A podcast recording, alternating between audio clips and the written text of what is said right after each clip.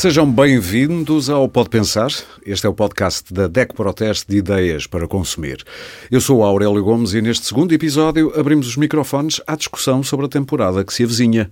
Ou seja, em vésperas de mais uma Black Friday, um conceito de marketing, chamemos-lhe intensivo, que importamos dos Estados Unidos e que prevê um concentrado de generosos descontos em loja durante um curto espaço de tempo.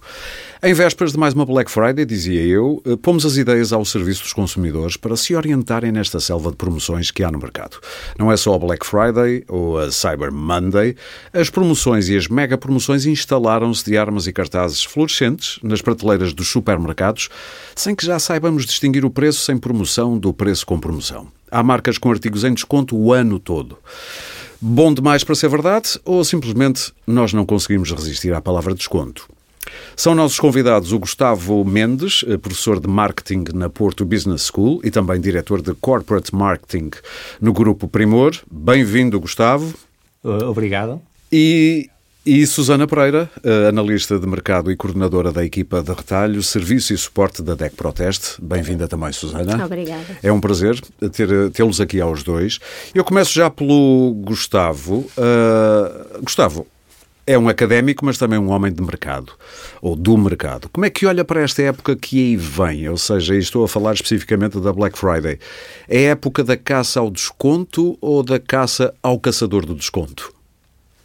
Uh, a pergunta está muito bem formulada. Eu acho que é as duas coisas. Eu acho que é as duas coisas. Eu acho que acabamos por entrar numa época em que quer uns, quer outros, tentam aproveitar eh, e, e, fazer o melhor negócio. E, e, genuinamente todos acreditam no final desta época que fizeram o melhor negócio. Por isso, eu diria que, curiosamente, acho que todos saem eh, aparentemente mais felizes no final desta época. Aparentemente, sublinho eu, eh, quer explicar melhor esse aparentemente? Sim, porque, porque na verdade nós, nós por não resistirmos, por não resistirmos a, a, às estratégias e aos descontos e aos produtos, uh, acabamos muitas das vezes por, por comprar coisas que, que, que, podemos não querer, não precisar ou, ou, não fazer tanto sentido naquele momento. E por isso, e, e por isso o aparentemente. Mas também é verdade que, que, tem, que tem um reverso da medalha e, e, e, estes períodos permitem às pessoas também muitas das vezes comprar coisas que não poderiam comprar noutras situações. Por isso, um, ehm, efetivamente, também há uh, boas oportunidades para todos os efeitos nesta altura e que devem e podem ser aproveitadas. Mas também há esquemas, ou não? Isto é, é, é, verdade que há esquemas, mas há, mas há esquemas como em tudo na vida. Um, durante todo o ano há esquemas por parte da, dos operadores uh, para conseguir de alguma forma captar a atenção dos consumidores, uh, maximizando o seu lucro. Uhum. Por isso, este é só mais um. Uh, efetivamente, é mais um com muita visibilidade, com muito tráfego, com muito ruído, uhum. mas, mas genuinamente não sei se é aquele que, que até me preocupa mais porque pela visibilidade que tem, Sim. tem também agora uma supervisão que, que outros processos de, de, de, de, chamada de atenção aos consumidores não têm. Uh, e, e, a prova disso é este podcast, ou seja, uh, até já podcast de supervisão da, da, da Black Friday há, enquanto outras estratégias que passam mais despercebidas ao longo do ano não têm esta supervisão e, e por isso podem, podem até ter efeitos eh, mais de longo prazo eh, nos consumidores. E nós já vamos pedir à Susana para nos explicar esse momento que eu diria que é o momento chave, foi em 2015, quando a DEC Proteste olhou para a Black Friday e descobriu coisas. Mas eh, ainda antes de falarmos disso, eh, disse que há outras eh, situações que o preocupam mais até do que propriamente a Black Friday. Um exemplo, dois? Eu acho, eu acho que, por exemplo, o, o, o, o facto de, de, de, haver, haver situações de, de, de comparação de preços uhum. e, e trabalho de utilização de descontos para impulsionar durante o ano a compra de determinados produtos, isso, por exemplo, parece-me preocupante. Há estratégias que nós temos nós, eh, as pessoas que trabalham na área, uhum. que, que, podem influenciar o comportamento do consumidor. Na economia comportamental, quando nós fazemos alguma coisa que tenta influenciar o comportamento de alguém, se for pela positiva, nós chamamos-lhe o nudge, se for pela negativa, nós chamamos-lhe o sludge. E a verdade é que o, o, o mercado está cheio de, de, iniciativas de sludging que levam as pessoas a comprar uma marca em detrimento da outra só pela manipulação de preço. Resumindo, há mais gente pelo mal do que pelo bem. Era isso que estava a dizer, para palavras mais simplificadas, não é? Não, o que eu digo é que há muitas estratégias que, permitem, uh, uh, que permitem a prática uh, menos correta, por assim dizer, da, da, da venda e da apresentação de produtos. Mas eu tenho sido surpreendido por, quase sempre pelo bem, porque, porque vejo o mal a compensar cada vez menos, também sinceramente. Muito bem.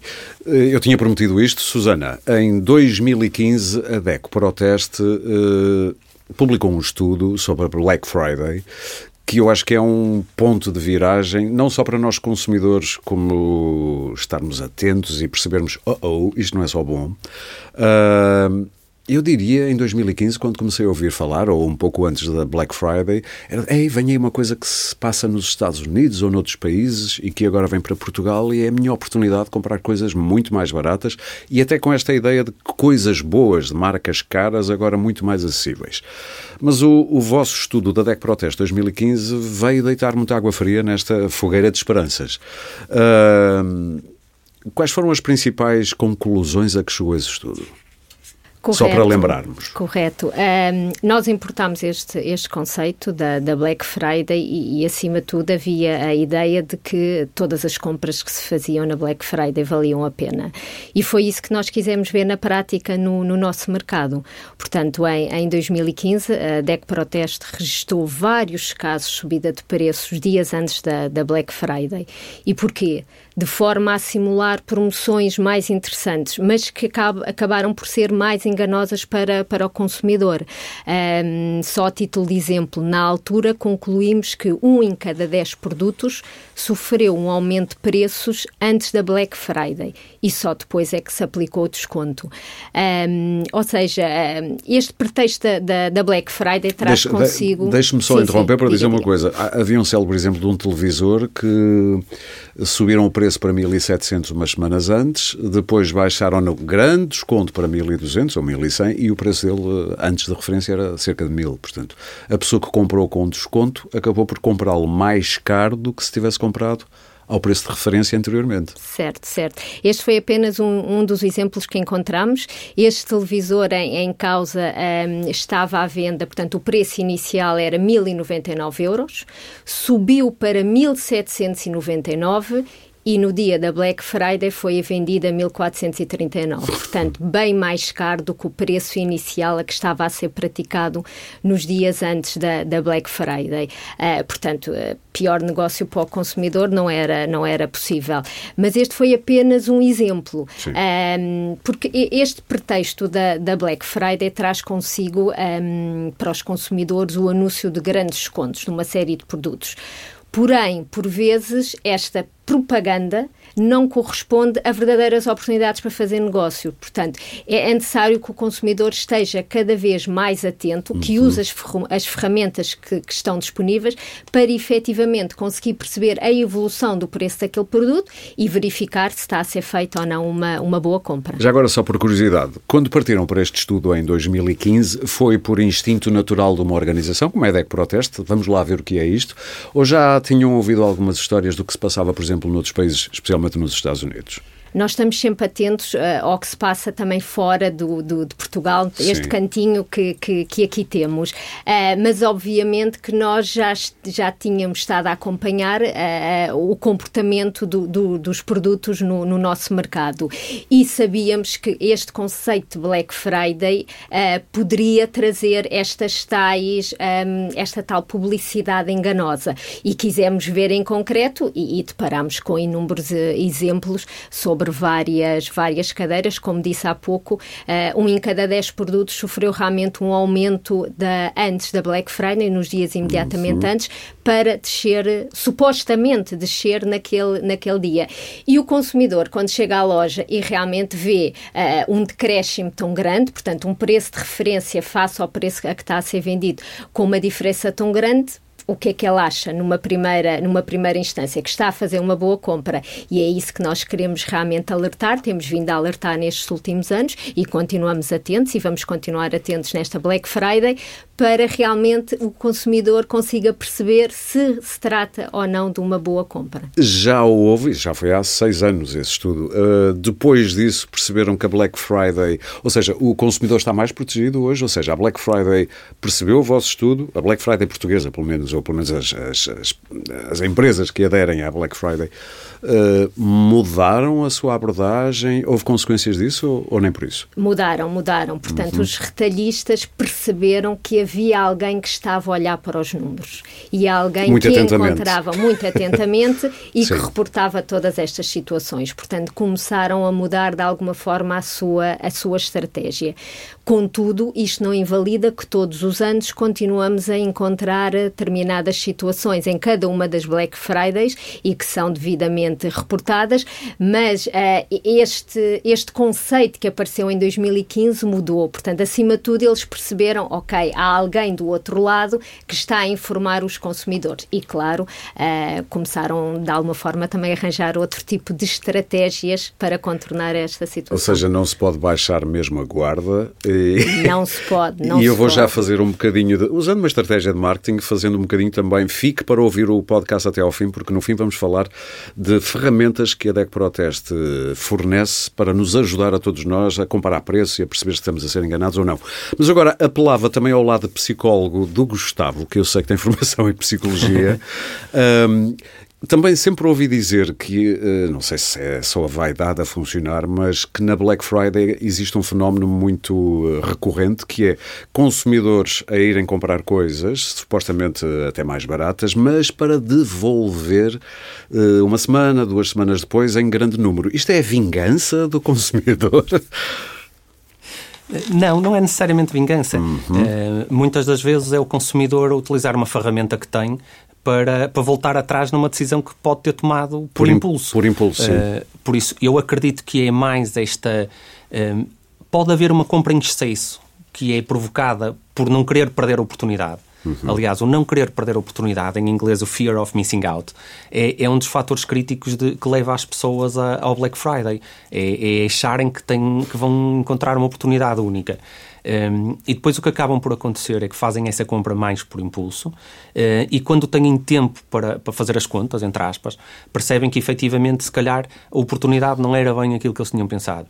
E utilizam um mecanismo que, que hoje está, está disponível para eles, que é a devolução, e, e, hoje está inclusive legislado os dias que, que, que, os retalhistas e as marcas são obrigadas a dar, que julgo que se não estou em se não falha a memória, são 14 dias, um, obrigada a dar para as pessoas devolverem. Por isso, eu não acho que é uma vingança, mas pode também, por parte do consumidor, haver um aproveitamento. Ou Sim. seja, muitas das vezes vê-se o consumidor a aproveitar-se uh, e a comprar coisas que, que, depois, que depois devolve porque experimenta, porque tira fotografias para pôr no Instagram, porque, porque faz uma série de, de coisas com o produto que depois acaba por devolver. Já agora, o que é que é mais importante, na sua opinião, para a, na cabeça do consumidor? O que ele vai gastar ou o que ele vai poupar? Inici... A pergunta é excelente. Uh, inicialmente, uh, uh, joga, joga muito a favor o que eu vou poupar. Uhum. O que eu vou poupar. Até porque o que acaba por acontecer é, invariavelmente, nestas situações, poder-se gastar mais do que aquilo que eu estava à espera. Este é, uma da, este é uma, por exemplo, uma das coisas que, que, que, que os, retalhistas, eh, que os retalhistas utilizam. Ou seja, há, vocês estavam a falar do preço do televisor, que é o chamado doorbuster, ou pontapé na porta, que é o que chama a atenção. Sim. Mas depois, muitos dos produtos que estão lá não estão com desconto. E, e, se eu for comprar a televisão, eu depois vou ter que comprar o cabo HDMI, eu depois vou ter que comprar os auscultadores, eu depois vou ter que comprar toda uma série de coisas que não estão em desconto, que não estão em promoção, e isso depois, na verdade, pode-me fazer gastar mais. Mas quando eu tenho que justificar a compra do ponto de vista individual e racionalizar a compra, eu vou utilizar a poupança. Sim. As variáveis que influenciam o processo de decisão, por exemplo, a etiqueta amarela com preço riscado, isso é um truque que funciona quase apelando ao mais primário que há em nós, que é, ah, isto é bom, e já nem pensamos? Não, isso, isso, é, isso é importante, mas, mas também há uma coisa que é, do ponto de vista legal, é obrigatório. Uh, o que não era há, alguns anos atrás. Ou seja, é obrigatório mostrar o preço antes, o preço depois. Sim. Uh, e isso também, uh, também ajuda. Mas eu estava mais a referir-me até à estética do que é apresentado, à cor, ao risco. Normalmente isso é mais é um tamanho maior do que, do que outras etiquetas. Isso tem um, tem um efeito. Tem. Tem um efeito que é o efeito de chamada de atenção uhum. e que é um efeito importante. Mas eu diria que o efeito principal que acontece depois é o que nos acontece dentro da nossa cabeça.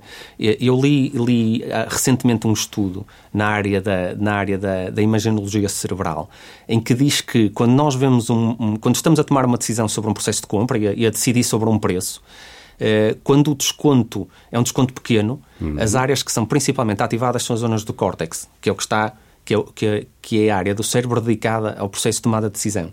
Mas quando nós vemos um desconto que é completamente fora daquilo que estávamos à espera. Os 70% hoje em dia estão em voga, por exemplo. Os 70%, os 80%, sim. o que acaba por acontecer é que no cérebro não dispara, uh, entre aspas, a zona do córtex, mas sim a zona associada ao, ao prazer, ah. ao sentimento de prazer.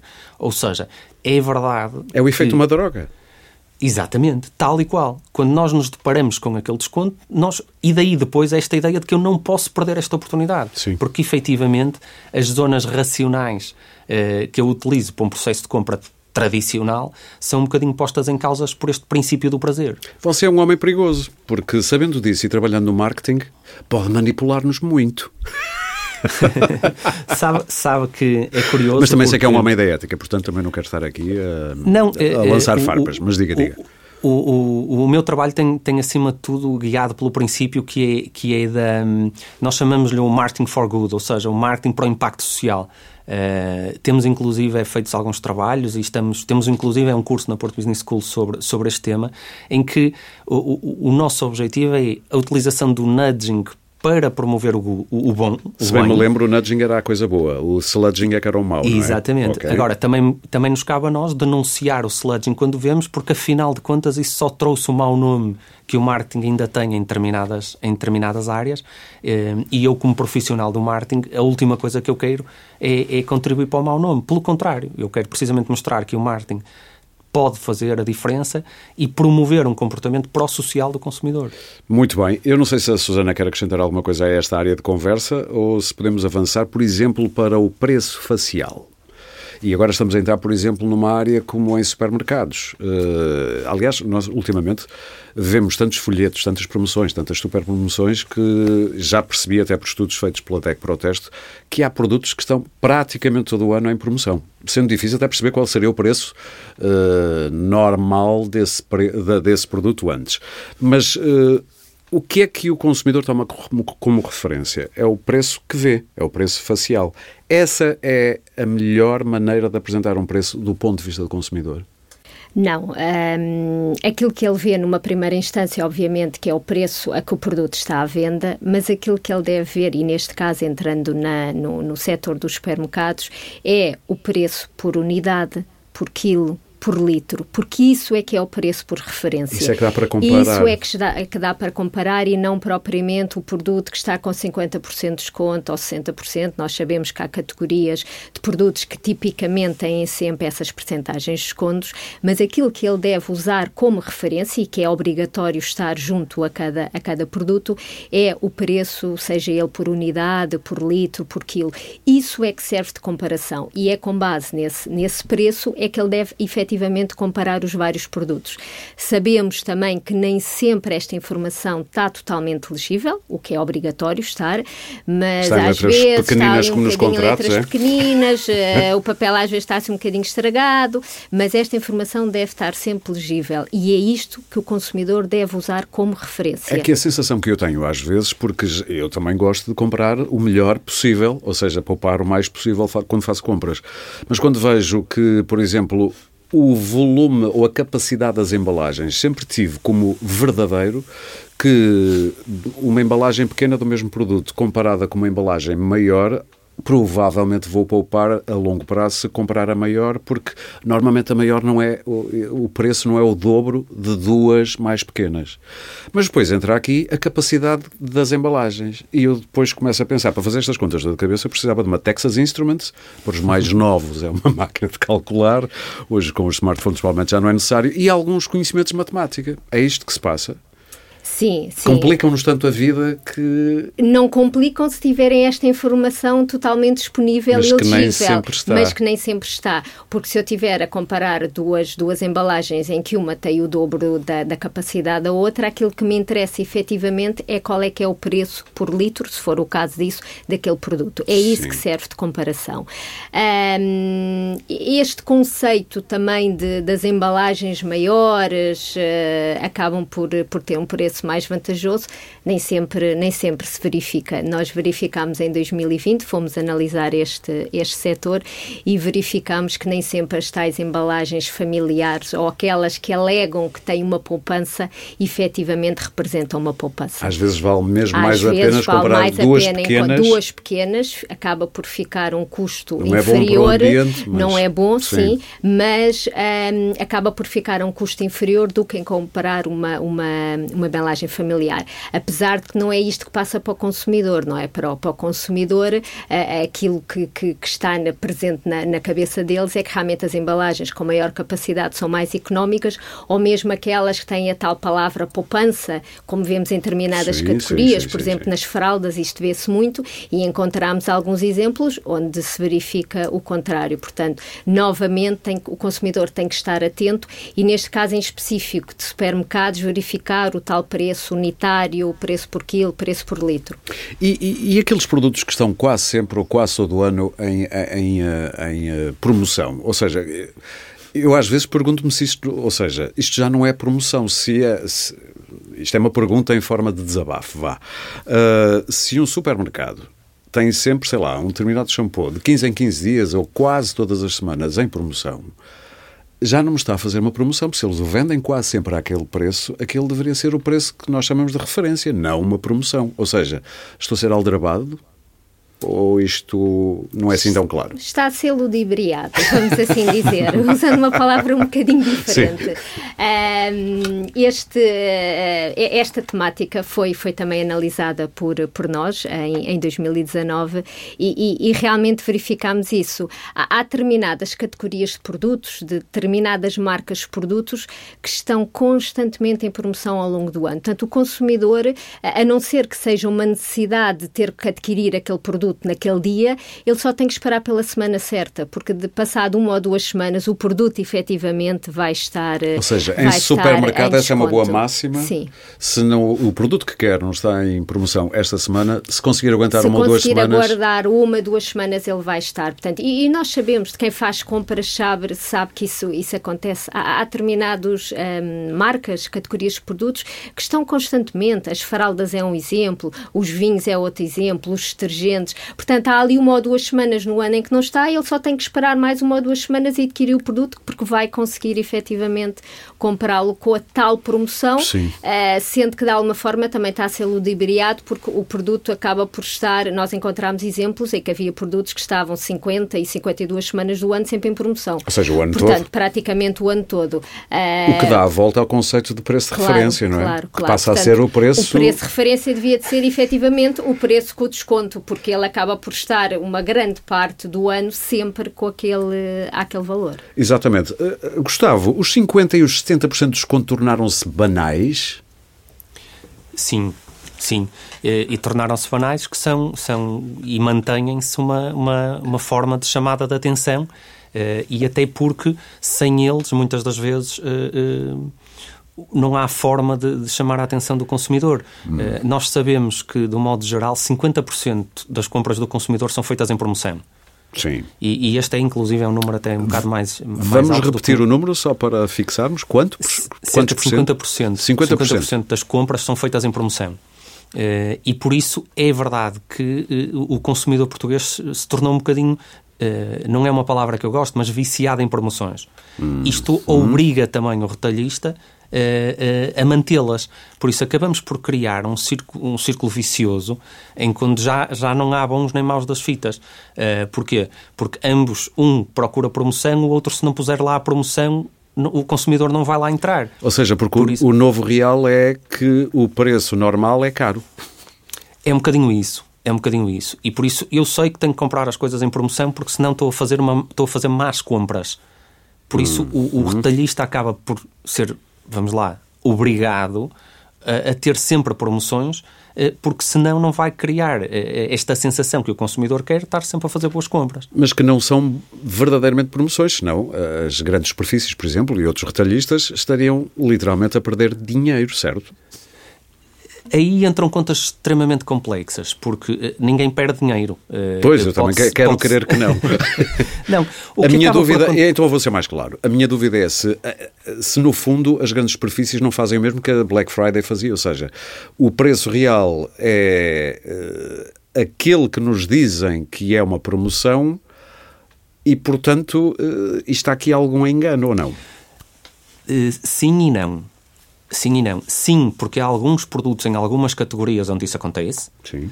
mas de um modo geral o que acaba por acontecer é as marcas e os retalhistas, às vezes mais as marcas, assumirem uma, uma rentabilidade quase zero naquele produto Sim. para poderem ter o produto também ali a, eh, a chamar a atenção. ok? Para todos os efeitos, o, o consumidor escolhe aquele produto em função de outros e depois eu aposto no mix de produtos que o cliente compra uh, e tento de alguma forma garantir uma rentabilidade média dessa forma. Ou seja, não é naquele produto que eu vou ganhar dinheiro, aquele produto tem um objetivo de chamada de atenção, é no mix de produtos ou na cesta que depois o consumidor faz eh, e que me garante uma rentabilidade média.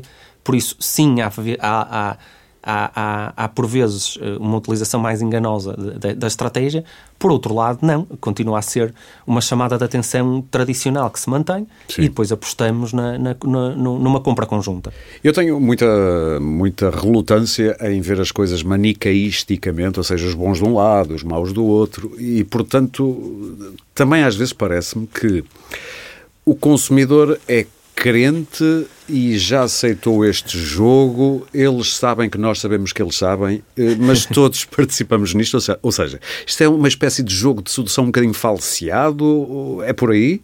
Estou a ler bem a situação? Ou isto é mesmo, de um lado, os que enganam e do outro, os enganados? Eu acho que é mesmo um jogo de sedução. Uhum. Eu acho que, para todos os efeitos, não acho que seja falseado, porque ele é mais ou menos explícito um, ehm, e, e, e, ninguém resiste à Nós gostamos de ser enganados, é isso? Engana-me que eu gosto. Não, não, é não é enganados, é então. seduzidos. Nós gostamos de ser ah. seduzidos. Um, ehm, e umas vezes podemos ser enganados, uhum. não vou dizer que não, mas por outro lado não, não é? Por outro lado, somos, uh, há sedução boa e há sedução má, tudo depois depende das consequências. Muito bem. Uh, para a, a Susana, eu tenho aqui uma pergunta que, de, por dois pontos de vista. Primeiro para a Susana e depois para o Gustavo, por dois pontos de vista diferentes. Do ponto de vista do consumidor, numa perspectiva mais alargada, macro, uh, Susana, como é que ele se relaciona com o, o, mercado desde há uma década, mais ou menos? A introdução da Black Friday lá mais para trás, eu ainda me lembro quando foi aquele primeiro de maio em que uma cadeia de supermercados pôs tudo a 50% de desconto dos supermercados, promoções o ano todo isto levou a uma revolução, a uma mudança muito grande nos hábitos de consumo? Há essa noção, há esse estudo? Sim, uh, o consumidor agora é expectável, uh, o consumidor aquilo que espera quando se dirige a uma loja ou a um supermercado é, é realmente ver o tal conceito de, de promoção, uh, de saldos, o que o quisermos chamar. Portanto, ele já está à espera de encontrar isto. E não há mal nenhum em encontrar isto. E já Atenção, não há volta atrás. Já não há volta atrás. Portanto, isto depois tem o efeito bola de neve. Portanto, isto já, já se interiorizou. E não há qualquer problema, repare, do nosso ponto de vista, com o conceito da promoção, desde que ela efetivamente seja uma promoção real. Portanto, aqui o, a, a, a, distinção que eu gostava de fazer é não há qualquer tipo de, de problema no conceito da promoção. Nada nos desconto, move contra isso. Nada sim. nos move, desde que efetivamente ela seja real. E para isso, uh, nós sabemos que há muitas estratégias por parte dos retalhistas para contornar estas, estas tais promoções, uh, por isso estamos cada vez mais atentos a, a estas estratégias E o consumidor tem que estar cada vez mais informado, porque se for um consumidor informado, ele vai conseguir perceber se efetivamente está a fazer uma boa compra. E nós encontramos boas compras numa Black Friday. Uh, a DEC Proteste está sempre a encontrar boa, bons, Nós encontramos boas compras, boas atenção, não, não, é, não é essa a questão. Agora também encontramos muitas que não são e depois aquilo acaba por se misturar. E eu, se me puser do lado da consumidora, eu acabo por não saber se estou a fazer uma boa ou uma má compra se não estiver informada. Sim. E por isso é que temos que cada vez mais usar as ferramentas que estão disponíveis para verificar se realmente é uma boa compra, porque não há problema nenhum com, com a palavra promoção, desde que ela seja real. Essa é que é a grande questão, é se ela efetivamente é real. Ou seja, estamos num mundo em que estamos mesmo reféns de comparar preços e olharmos para trás das sim. costas, usando sim, esta expressão. Sim, sim. Se eu, se eu sair do, do pelouro de, de, de analista de mercado da DEC Proteste e entrar no pelouro de, de, consumidora, porque obviamente que também, também sou consumidora, aquilo que eu faço sempre é eu informo previamente e tento perceber qual é que é a evolução de preço daquele produto, para perceber se estou a fazer uma, uma boa compra. E nós eu posso ser indiscreto. Sim, sim. Há pouco lá fora estava-me a contar a história dos brinquedos. sim, sim, Podemos contá-la, que é um bom exemplo. Sim, sim, Força. Sim, uh, eu, no meu caso, uh, uma das minhas filhas ainda é pequenita, portanto ainda estou no mundo dos brinquedos e nós sabemos que a partir deste mês de novembro temos determinadas cadeias que, que, que fazem um, eh, grandes ou que alegam grandes promoções em brinquedos. Uh, aquilo que eu faço previamente, portanto, eu faço aqui uma espécie de um trabalho de casa, eu já sei aquilo que vou à procura, mas eu previamente tento perceber quais é que são os preços normais de venda. Sim. Isto porque no dia das tais, das tais campanhas que esses retalhistas fazem, eu faço uma comparação com o preço que eles alegam como preço de referência, para perceber se aquele é efetivamente o preço de referência do produto, o preço que eu considero de referência. Se realmente for e tiverem a aplicar um desconto de 40% e 50%, como muitos aplicam, eu posso dizer que é uma boa compra. Não quer dizer que passado duas semanas até não apliquem 60%, Sim. mas naquele momento é uma boa compra. A partir do momento em que eu vejo que o preço está inflacionado para depois aplicar os tais 30% ou 40% ou 50%, para mim deixa de ser uma boa compra. Mas lá está, eu também tenho essa vantagem, eu sou uma consumidora informada e faço este trabalho de casa claro. antes de comprar, obviamente. Gustavo, já agora um pouco de história, chamemos-lhe assim, que é feito dos velhinhos e na nossa cabeça fiel fiáveis saldos? Ah, os saldos, os saldos já, já nunca mais voltam. São coisa de velhote. É? é, os saldos, os saldos é, é, é, há coisas que, que, mudam e que depois nós, nós, não podem voltar a ser o que eram. Claro. E os saldos nunca, nunca mais voltarão a ser o que eram. E, e há várias razões, e há várias razões para isso. Vou, vou dar um exemplo sim, na sim. área da moda na área da moda, onde era o mais típico dos saldos, não é? Todos nós esperávamos pelo, pelo período depois do Natal para, para entrar em saldos e comprar o casaco ou para comprarmos o fato que tínhamos visto e que gostávamos. Sim, sim. Mas a verdade, a verdade é que, por exemplo, a moda, a chamada fast fashion, uhum. a moda rápida, onde nós temos ciclos de novas coleções a cada quatro semanas. Sim, sim, sim, sim. sim. e seja, é comprar na altura, se nunca mais se vê a peça. Exatamente, que isso Exato. é outra das estratégias sim. utilizadas para, para, para, para, alavancar a compra. Aqui o que acaba por acontecer é, quando existe um conceito de fast fashion, não, não pode existir um conceito de saltos. Porque eu tenho sempre que estar a garantir que a, que a cada quatro semanas entra uma coleção nova.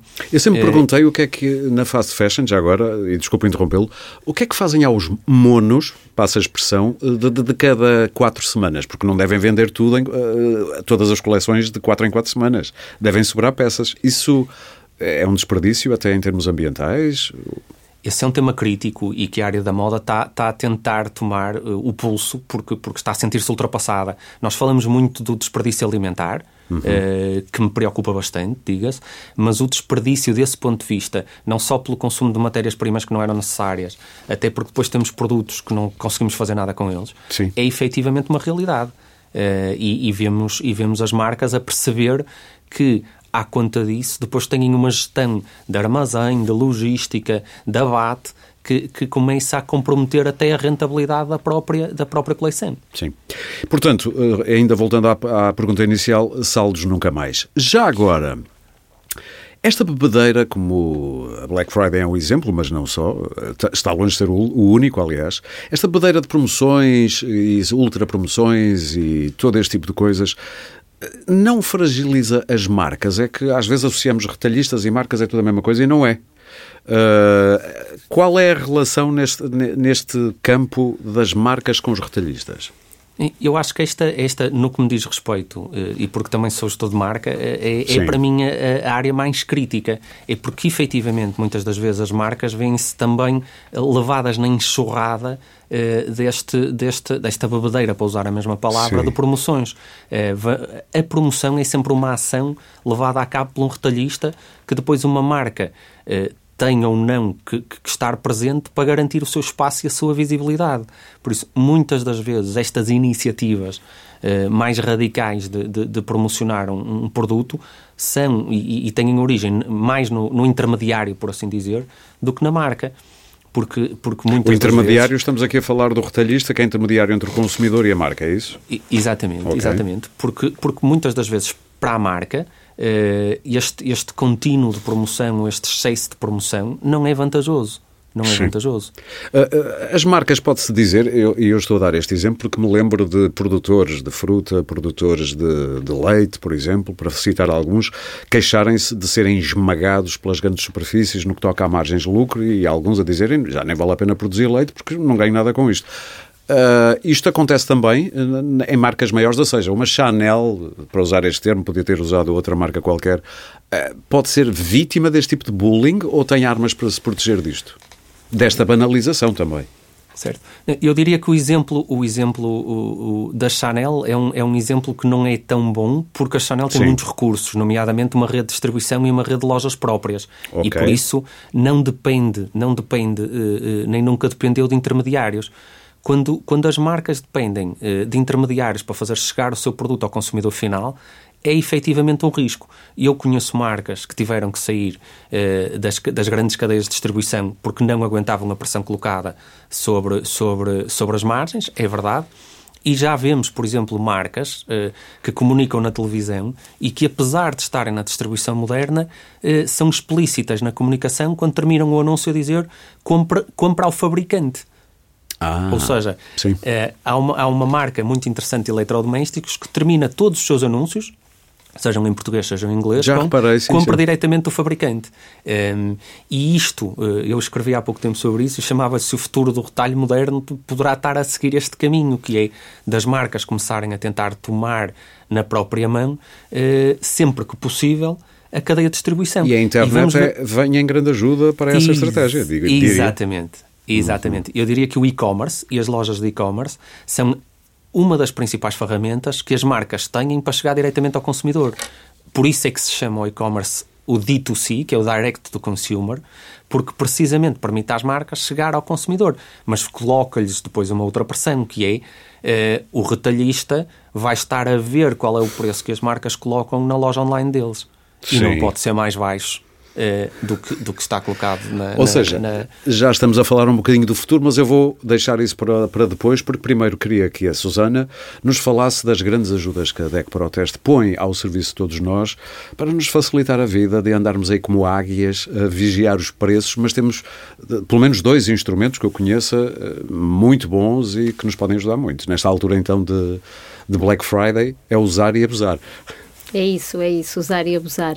Um, eu sugiro que visitem a nossa página, que temos uh, mesmo para a Black Friday, uh, em dec.proteste.pt barra Black Friday. Uh, nesta página, os consumidores podem consultar toda a informação necessária para fazer compras informadas, um, desde o comparador das lojas online ao comparador de preços, também com artigos sobre os cuidados que devem ter nas compras online. Um, este comparador comparador de preços, que é uma ferramenta que, que nós temos e que é muito útil para perceber esta tal evolução do preço. Portanto, nós quando chegamos a uma loja, eu não consigo saber uh, aquele produto a que preço é que estava ontem, há uma semana ou há um mês, e esta ferramenta permite, de uma forma muito simples, pesquisar o preço daquele produto naquela loja nos últimos 90 dias. Ou seja, portanto, temos a evolução do preço nos últimos 90 sabemos dias. se ele foi artificialmente se ele foi, subido. Sim, se já esteve sim. mais baixo, se não esteve, quando é que esteve mais baixo. Um, associado a esta pesquisa, temos um, um, semáforo com três cores que mostra efetivamente se ele está a fazer uma boa compra, uh, se não há uma grande variabilidade de preço ou se se trata de uma má compra. Portanto, quando aparecer é uma, vermelho. É uma má compra. É uma má compra, portanto, Sim. é desaconselhado porque o preço do produto já esteve mais baixo. Neste caso, aquilo que nós procuramos são os verdes, que são efetivamente claro. as boas compras. Esta ferramenta, que é o comparar preços, permite ver realmente essa evolução do produto nos últimos 90 dias. Portanto, é a melhor forma de nós percebermos se se trata de uma boa, de uma boa compra ou não. E acima de tudo, eu diria, como me estava aqui a dizer a Maria João Amorim, a minha, a minha companheira de, de, destes podcasts, vencer a inércia. Porque às vezes parece que o consumidor, eu percebo, a vida está complicada, todos trabalhamos muitos filhos, muita coisa, muita rede social, muitos apelos. De repente fazer este trabalho às vezes não apetece, mas é a única maneira que temos de nos defendermos, não é? É verdade, é verdade. É, é mais uma tarefa que temos a somar a tudo o resto que temos a fazer. Mas uhum. neste caso eu acho que, que, vale a pena. Aquele exemplo que eu vos dei há pouco sobre as tais compras de brinquedos, é isto que eu faço essencialmente. Portanto, eu sei que quero adquirir estes produtos, mas eu vou primeiro perceber realmente qual é que foi a evolução do, do, do preço do, do, produto. E esta ferramenta permite isso de uma forma muito, muito rápida. Um, e acaba por ser, obviamente, uma mais-valia para quem a utiliza. E depois usando até a linguagem que há pouco, o, a linguagem e a explicação mais uh, psicofisiológica da, da, de como o nosso cérebro funciona, depois temos o prazer, que é uma invasão de bons neurotransmissores, o prazer de saber, ah, não fui enganado e fiz uma boa compra. Claro, claro. Eu, quando Exatamente. pesquiso nesta ferramenta, aquilo que eu quero ver, obviamente, são os tais semáforos verdes, não é? Exato. Significa que eu vou efetivamente fazer uma boa compra. Gustavo, há pouco já indicava o caminho do futuro, uh, as marcas uh, tomarem em mãos uh, os seus preços e a controlar este processo, os retalhistas olharem para os sites das marcas. Qual é o futuro do consumo destas promoções? Isto vai se engolir a si próprio e vai sair daqui outra coisa? Imagino que já estejam uns passos à frente de nós todos, de nós todos neste, no sentido de pensar estas coisas. Eu, eu, tento, pelo menos, eu tento. Mas eu acho que eu acho que o que a Susana acabou agora de, de fazer referência estas ferramentas, hum, eu acho que isso é claramente o futuro, do ponto de vista do, do auxílio ao consumidor e vão ser cada vez mais. Eu lembro-me eu lembro pela primeira vez que a DEC introduziu o comparador de preços, da diferença que fez. Uh, do ponto de vista da, da tomada de informa da tomada de decisão mais informada do ponto de vista do consumidor. Por isso, uh, o que vai acabar por acontecer no futuro é haver muito mais ferramentas que ajudem o consumidor a tomar a decisão, porque ele não tem tempo, nem vai e cada vez vai ter menos, uh, para, para tomar estas decisões. Um, e por isso, sejam apps que comparam, por exemplo, o perfil nutricional de produtos para uh, sugerir qual o produto que é mais saudável, por exemplo. Porque nós só estamos a falar de preços. Uh, e numa área que é a área da alimentação onde eu trabalho, existem apps hoje em dia que uh, comparam o perfil nutricional do, dos produtos. E eu posso comparar o mesmo produto face a um perfil nutricional, independentemente do preço. Uhum. Porque eu até posso ser o maior milionário, mas eu não quero comprar o produto que é mais caro, quero tornar o produto que é mais saudável.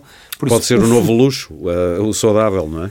Exatamente, por isso eu acho que o futuro vai caminhar até para a, complexificação, porque vamos introduzir aqui novos layers no, no processo Sim. de tomada de decisão. Já não vai ser só o produto a variar o preço, vai ser o produto a variar, por exemplo, do ponto de vista da pegada ecológica, vai Sim. variar do ponto de vista de que forma é que ele uh, contribui ou não para, para a minha saúde, ou seja, o consumidor vai começar a meter mais variáveis aqui que vão tornar, eh, e eu vejo isto como muito positivo, vão colocar mais pressão sobre as marcas para serem ainda mais transparentes e para terem produtos ainda melhores.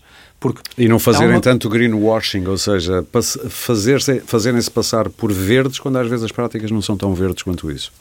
Isso, isso nunca funciona. Eu, eu, eu, sou, eu sou um defensor de que quando, quando, quando aquilo que se produz e quando aquilo que se apresenta faz, faz bem ao consumidor, uh, eles, eles vão, o consumidor vai responder comprando.